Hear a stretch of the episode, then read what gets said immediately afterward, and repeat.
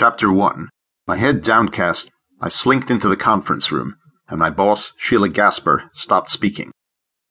I cringed as her glare tracked me to my usual chair, the round table not putting enough space between us.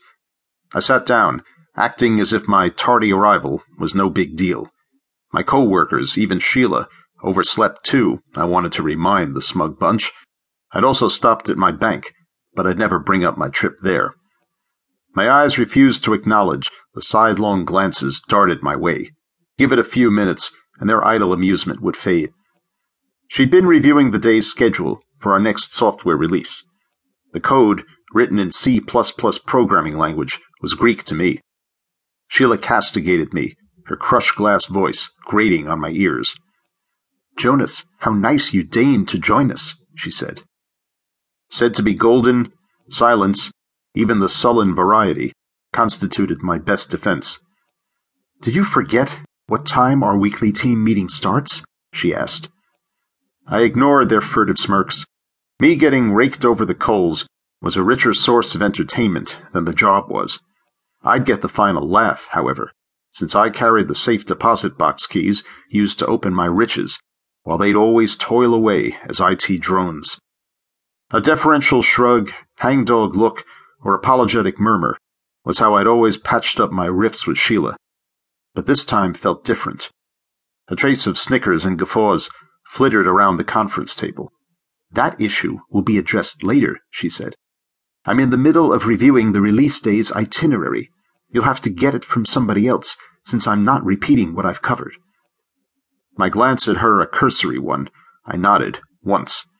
Satisfied for now, she resumed where she'd left off but her words failed to register. Menacing fear said I might be at my last staff meeting.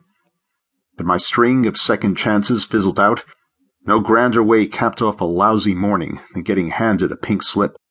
I'd return to the Chez Blades and pop a frosty can of PBR to kick back and bask in the splendor of my woes. Then Amy's cell phone acted up. Nonchalant, she reached into her purse and squelched the shrills. Nobody reacted with smirky looks to her frequent type of interruption. Why did she catch a break while I didn't? Her sucking up made her Sheila's darling pet. Going around the table, Sheila asked each IT drone in turn if they'd any concerns to voice. As usual, nobody said jack. All was good, what the boss wanted to hear. She skipped my turn. This slight didn't escape their gloating notice before she dismissed them.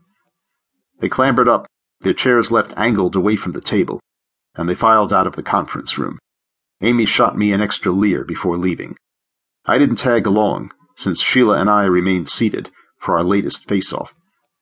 Jonas, what am I going to do with you?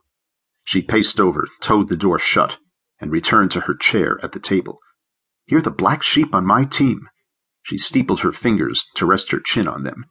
Her condescending tone irked me more than her haughty one. She felt a couple of decades younger than me and liked to coif her copper blonde hair short, no bangs. Curly tresses would make her sexier, although her sallow complexion would take some getting used to.